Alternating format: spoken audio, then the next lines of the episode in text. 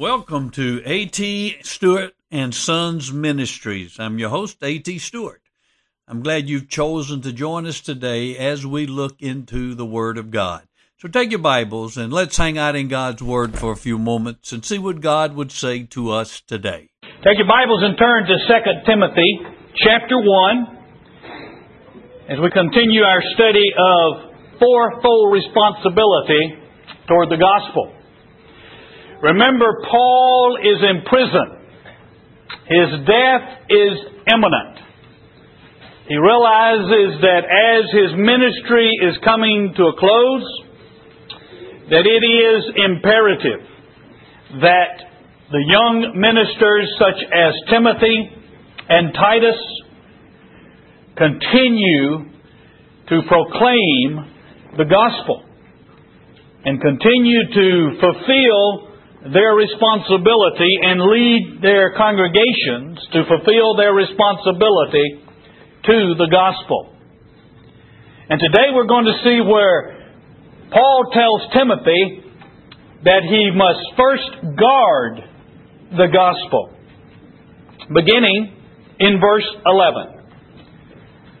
Paul says, For which I was appointed a preacher and an apostle and a teacher. For this reason, I also suffer these things, but I am not ashamed for I know whom I have believed, and I'm convinced that he is able to guard what I have entrusted to him until that day. Retain the sound standard, the standard of sound words which you have heard from me in the faith and love which are in Christ Jesus. Guard through the Holy Spirit who dwells in us the treasure which has been entrusted to you. You're aware of the fact that all who are in Asia turned away from me, among whom was Phygellus and Hermogenes. The Lord grant mercy to the house of Onesiphorus, for he often refreshed me and was not ashamed of my chains. But when he was in Rome, he eagerly searched for me and found me. The Lord grant to him to find mercy from the Lord on that day. And you know very well what services he rendered at Ephesus. Now, when Paul tells Timothy to guard, that word guard is a military term that means to defend, to protect, to keep watch over, to preserve. The word is used of guarding a palace against an intruding army, or of guarding a possession from thieves. So the word picture we're getting here is that we have been entrusted with a treasure that others want to steal and destroy. And we have the duty to defend it, to preserve it, to protect it, to guard it. Paul is telling Timothy that he must guard the gospel. That there are others who want to come in and corrupt it and destroy it. Now, when he uses the term gospel, he's not simply talking about what you and I think of as a plan of salvation, although that surely is included. But he's thinking about the whole teaching of the Christian church, the doctrines of the faith, the Word of God.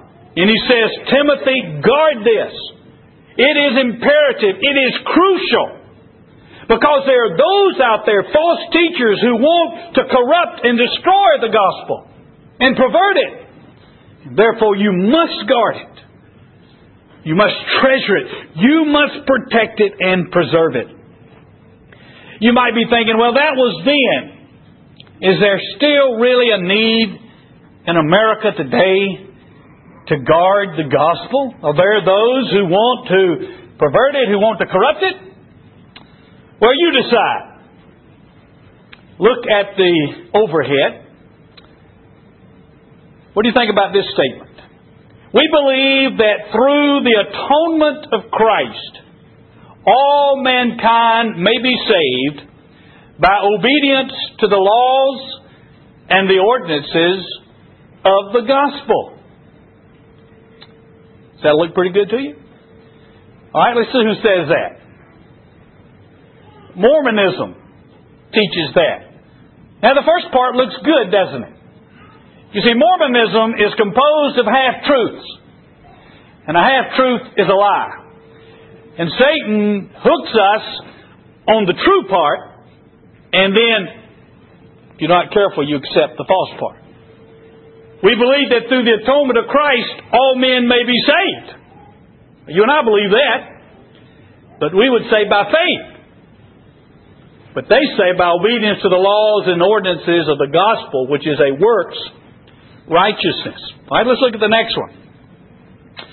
All who by reason of faith in Jehovah God and in Christ Jesus dedicate themselves to do God's will, and they faithfully carry out this dedication, will be rewarded with everlasting life. Who says that? The Jehovah Witnesses. That's what they teach. Again, it's a gospel of works. Salvation. Now the truth is, 95 out of 100 propagators of a gospel that come to your neighbor's door are telling one of those two gospels. 95, maybe even 98 out of 100 people who knock on doors propagating a gospel are either Mormons or Jehovah Witnesses. Well, take your own situation. How many of you in here at some time have had either a Mormon or Jehovah Witness knock on your door? Now, you may not have answered it, but they knocked. All right? How many of you have had a Christian witness from a Orthodox church, from a Baptist church, or a church that was teaching the true gospel knock on your door? Raise your hand. 95 out of 100 who are knocking on doors are one of these two. Next. Let's move more to those who claim to be Christians. To be born again means that we must be changed from a negative to a positive self image, from inferiority to self esteem, from fear to love, from doubt to trust. Now that's what it means to be born again. Now, who's propagating that gospel? Robert Schuller. How many of your neighbors are watching Robert Schuller on Sunday mornings? Crystal Cathedral. Let's look at this next one. There is no salvation for those outside the church, Gibson replied. I believe it. He elaborated. Put it this way My wife is a saint. She's a much better person than I am, honestly. She's like Episcopalian, Church of England. She prays, she believes in God, she knows Jesus, she believes in that stuff. And it's just not fair if she doesn't make it. She's better than I am. But that is a pronouncement from the chair. I go with it. Who said that?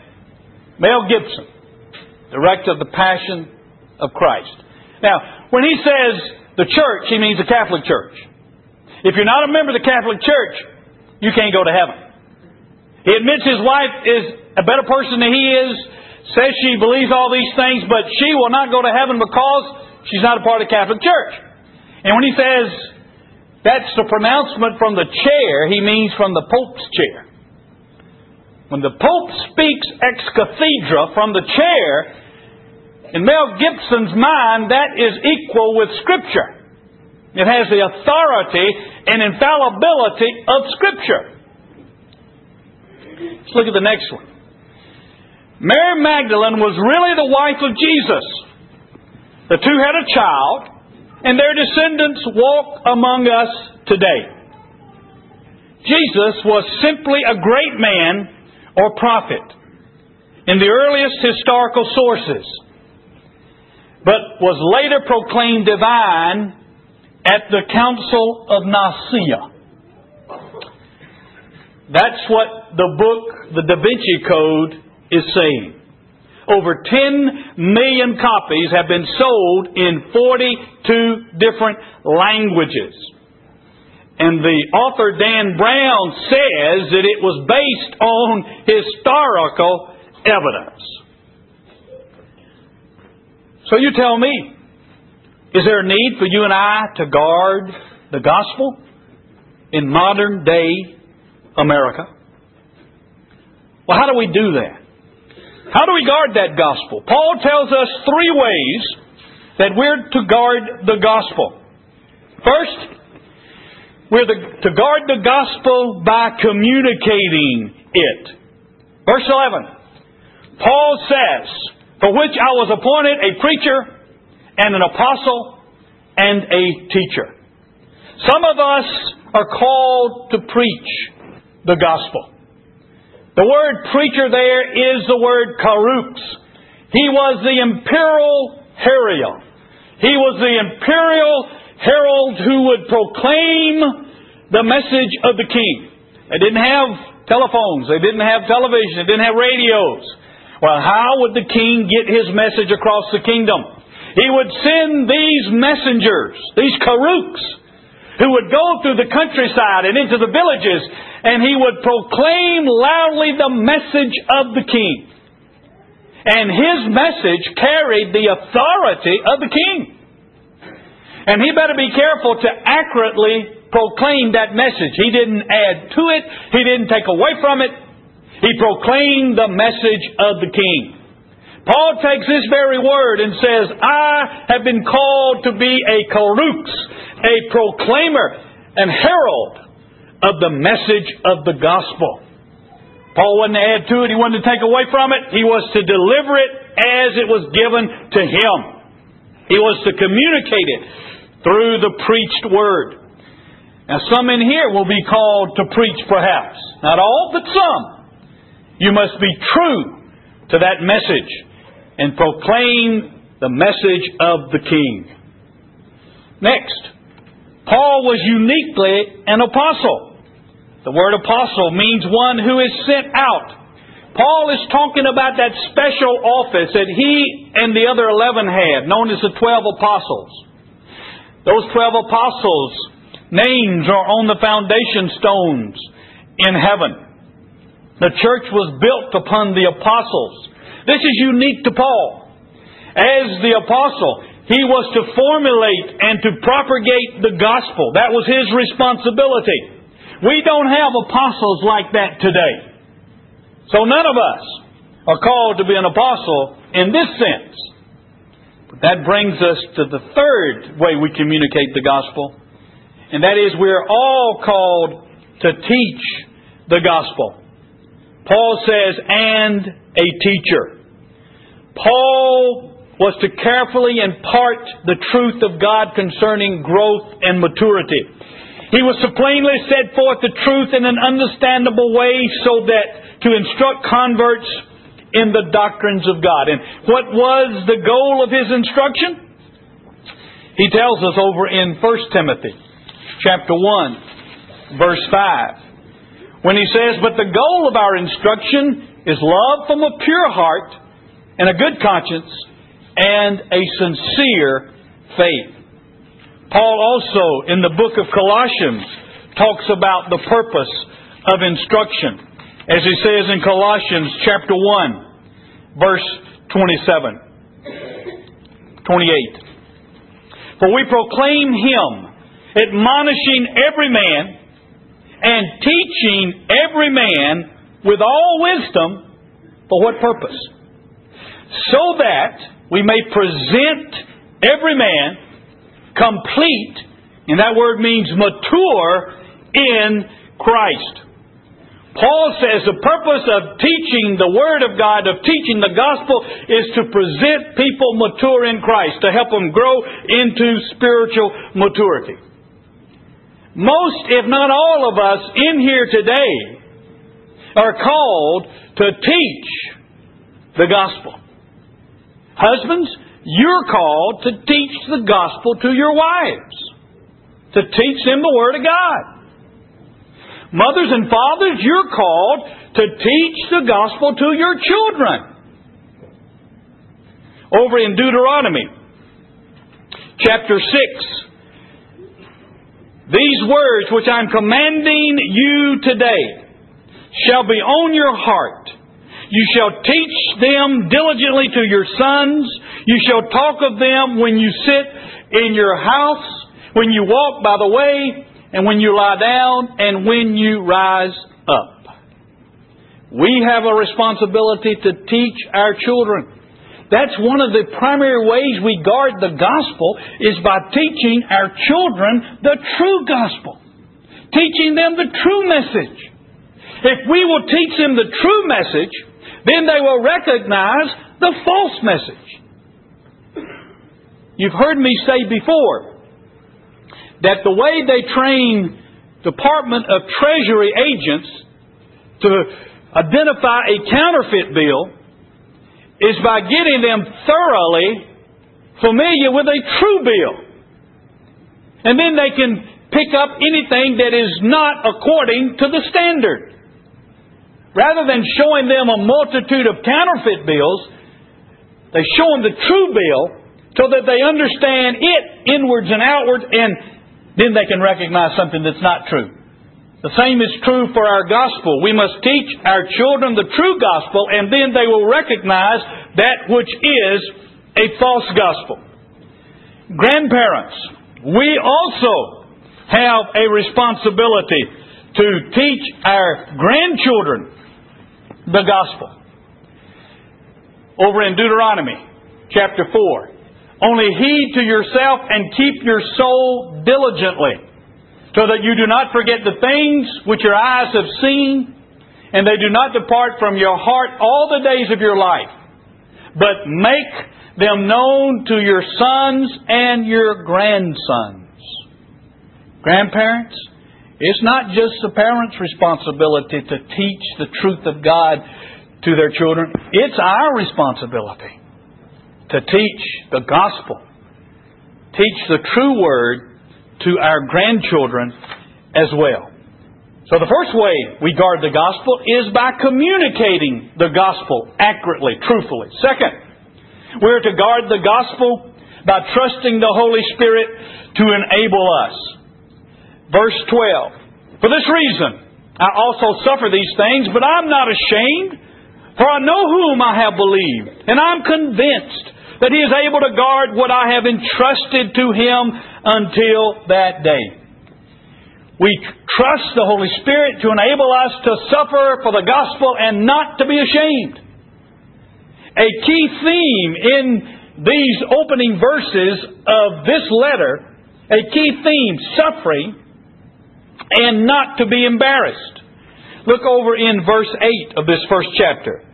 Paul says, Therefore, do not be ashamed of the testimony of our Lord, or of me, his prisoner, but join with me in suffering for the gospel, according to the power of God. Again, in verse 12, the verse we just saw, he uses the term suffer, and he uses the term not to be ashamed.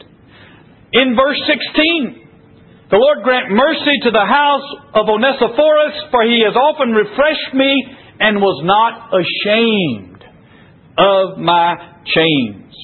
Because Paul was appointed by God to propagate the gospel, to herald the good news, to formulate the doctrines of God, he was going to experience hardships and difficulties.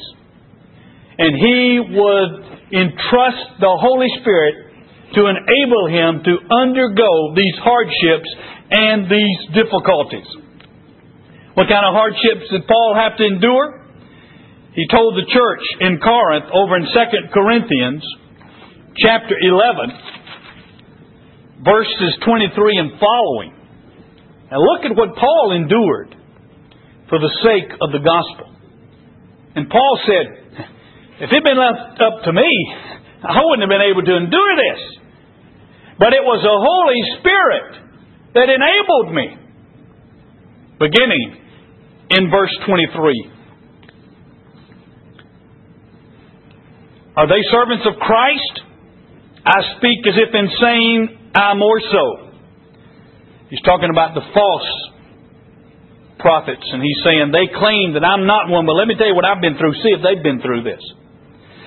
In far more labors, in far more imprisonments, beaten times without number, often in danger of death. Five times I received from the Jews 39 lashes. 40 lashes was the death sentence. Five times he received 39. Three times I was beaten with rods. Once I was stoned. Three, no, he doesn't mean with drugs, he means with stones. Three times I was shipwrecked. And night and day I have spent in the deep. I have been on frequent journeys and dangers from rivers, dangers from robbers, dangers from my countrymen, dangers from the Gentiles, dangers in the city, dangers in the wilderness, dangers on the sea, dangers among false brethren. I have been in labor and hardships through many sleepless nights and hunger and thirst, often without food, in cold and exposure. Now Paul endured that for the sake of the gospel. Yet he realized he could not have endured had he not trusted the Holy Spirit to enable him to suffer and not to be ashamed. And he says over in 2 Timothy chapter 3 verse 12 that you and I can expect to suffer if we are going to live godly for Christ Jesus and guard the gospel. 2 Timothy 3:12 Indeed all who desire to live godly in Christ Jesus will be persecuted. And we must trust the Holy Spirit to enable us as well to suffer and not to be ashamed. And Paul was not ashamed because he knew the Holy Spirit would care for his ministry. That's a crucial key. Paul said, For I know whom I have believed in. And I know He is able. He has the power. That word able is the word we get dynamite from. He has the power to keep that which I've entrusted, which I've placed in His care, which I have deposited. That word entrust is a legal term which means to deposit something in someone's care and they have a legal obligation to take care of it. Like we deposit money in a bank. Now when you deposit money in a bank, that bank has a legal obligation to care for that money.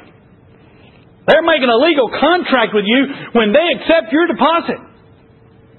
Paul said, I can trust my ministry. I have deposited my ministry with the Lord Jesus through His Holy Spirit, and I know He's going to take care of it. And I know when I stand before Him on that judgment day to give an account, He will have seen to it that I'm faithful.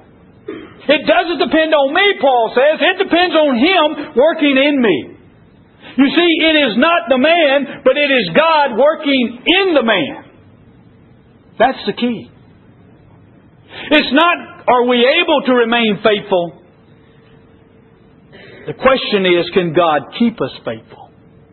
And He can. Paul says, I entrusted my ministry, I entrusted the message that God entrusted to me, I entrusted it back to Him. Realizing that he was well able, he had the power to take care of it and enable me to be the minister he had called me to be. The same is true for you and I. When you stand up for the gospel, when you stand up for the truth of God, at work, at school, you're going to endure some disappointment. You're going to endure some embarrassment. You're going to be somewhat ostracized. You see, there are going to be parties that kids are going to have, and they're not going to invite you to that party because they know you wouldn't do the things they're going to be doing there. And so they don't want you to be a part of it. That's going to hurt. That's going to disappoint you. At work, if you stand up for the gospel, there are going to be things that are going to go on at work that they're not going to want you to be a part of. When you come up to the table, they're going to get quiet. Stop talking about what they were talking about. You're going to sense us being ostracized. And that hurts, let's be honest. We don't like to be rejected. No normal person wants to be rejected by other people. It's just something within us that we like to be liked. But if you stand for the gospel, if you stand up for the standards of God's Word, you're going to experience some mild persecution in this day, maybe more extreme persecution in the future. But what we need to realize is that we have to entrust our ministry to the Holy Spirit, and He will enable us to stand against that ostracization, to stand against the persecution, and not to be ashamed for the gospel. We trust the Holy Spirit to enable us.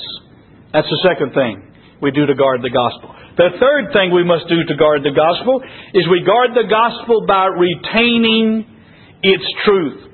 Verse 13, retain the standard of sound words, which you have heard from me, in the faith and love which are in Christ Jesus. That word retain means to hold fast. It means to grip, to take hold of, securely. Jesus used this word when he told the story about the talents. You remember the, uh, the king gave different amounts of money to different servants, and then he went away on a journey and he came back and he said, Okay, how have you done with what I've given you? And the guys uh, said, Well, uh, this is you gave me two, and I made six or whatever. And, and then he came to the last guy and he said, uh, uh, I took what you gave me and, and, and I hid it in a handkerchief and, and put it away. Now that's the word that's translated retain here. He took it and hid it and retained it. He kept it safe. He didn't want to take a chance anything would happen to it. When I was growing up, my dad would often go out and throw the baseball with me. And he used to have a ritual that he would do every time before we went out to play catch. He would take off his wedding band he would take his handkerchief out of his pocket, and he didn't have a bandana like I do, but he would take his handkerchief out of his pocket, and he would thread his wedding ring down his handkerchief, and then he would put a knot in it, and then he'd stick it in his pocket. Then he'd put on his glove, and we'd play catch. Now, he didn't want to bend his wedding ring, and he knew catching the ball could bend it. He didn't want to just take it off and put it in his pocket. It could fall out. But by taking out his handkerchief and threading that ring down the handkerchief and then putting a knot in it, he wasn't going to lose it. He was retaining it. That's the picture that we have to retain, to hold on to it securely. Jesus used this term metaphorically to speak about holding on and keeping His commandments in our mind and in our conduct. When He said, He who has my commandments and keeps them, same word, retains them, is he who loves me. Now, Jesus meant, He who keeps my commandments in His heart and in the way He lives is the one who loves me. Paul says you and I are to hold tightly in our mind and in our heart the standard of God's Word. You see, we are to retain the standard by first of all holding fast to the accuracy of the doctrines and truth of God's Word. Hold fast to the accuracy of God's Word. That word standard is the word for impress. It's the word for an engraving. You know, again, going back to the dollar bill, there are engraving plates that the Treasury Department uses to make those dollar bills. And those engraving plates are made so that the money that comes off the press is an exact replica of the engraving plate, the standard. It matches it perfectly. Right? That's the word for standard here, is the idea of an engraved mark in order that you might keep the sameness of her thing. Now, you and I could all take our dollar bills out of our pockets today, a one dollar bill, and we could compare them all, and though there may be 150 of us here, they would all look the same. Wouldn't be a bit of difference.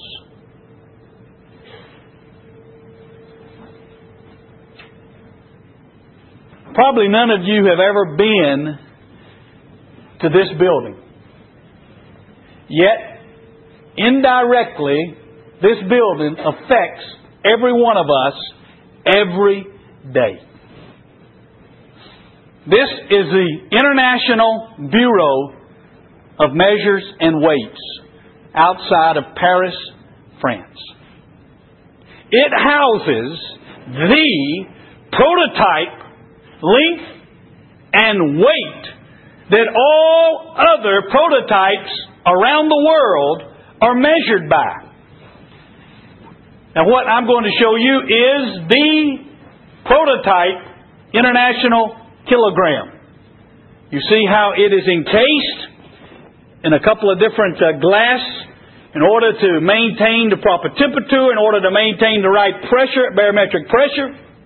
It's made of platinum iridium because it's been found that that metal has the least amount of, of, of is affected least amount by variations of temperature, etc.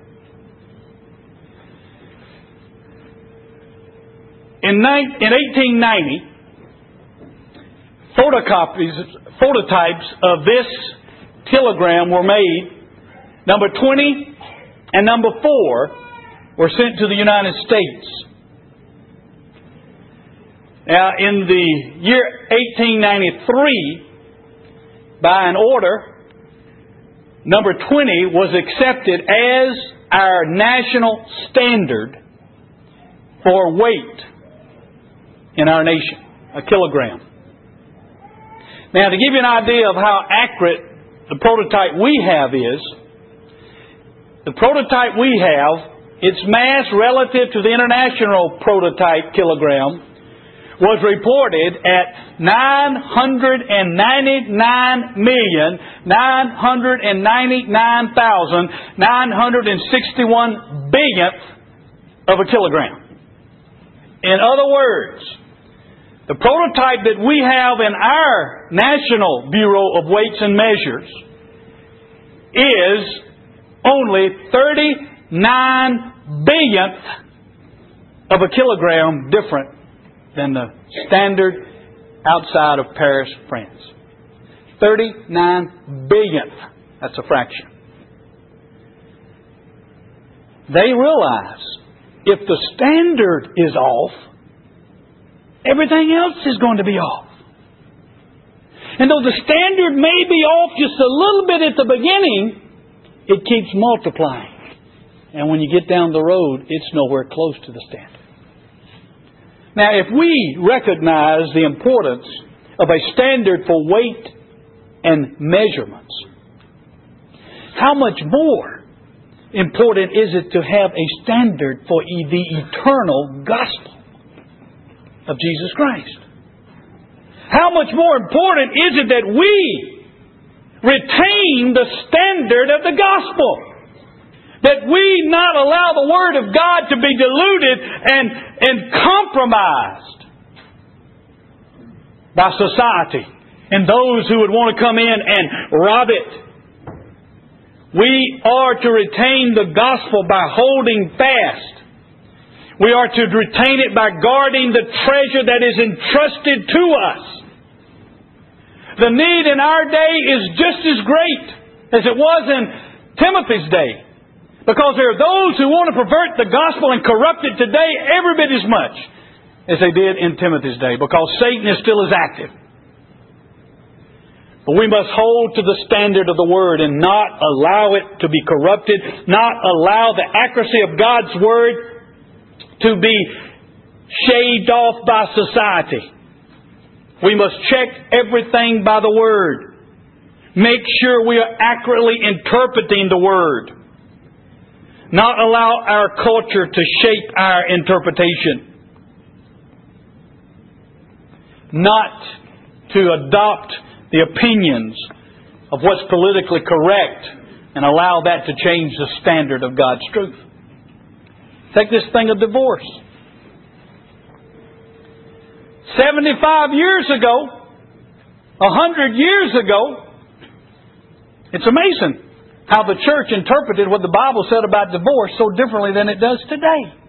Now, has the Word of God changed? Has the standard of God's Word changed? no. But the standard that the church is holding up for the Word of God has changed.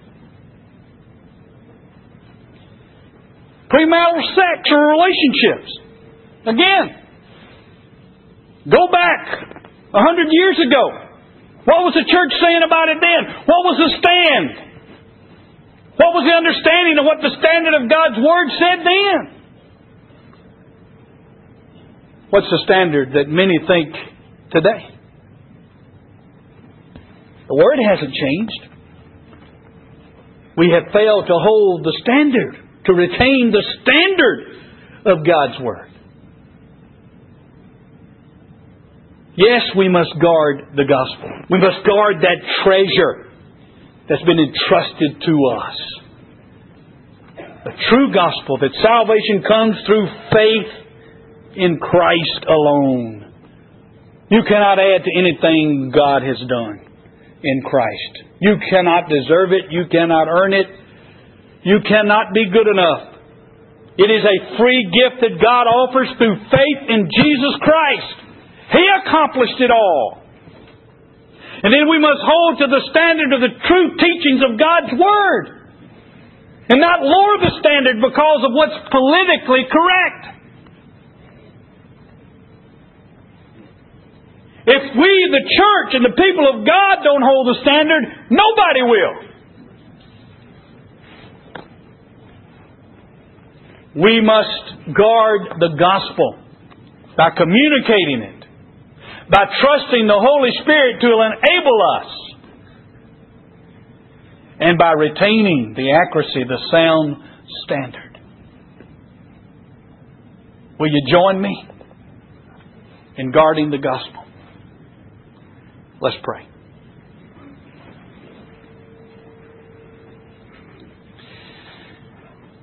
Father, enable us by the power of your Spirit to guard the gospel.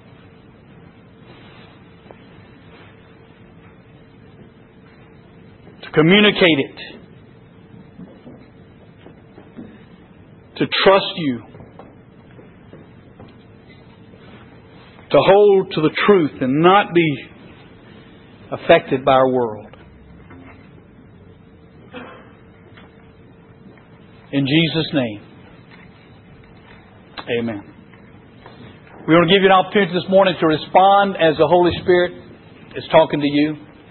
If you need to come and talk to me about your relationship with Christ, step out. I'd love to talk with you. If you need to come and pray, if you'll come over to my left, you, no one will disturb you. If you want somebody to join with you in prayer, come over to my right and somebody will join you in, in lifting your burden before the Lord. Stand and be obedient to the Holy Spirit.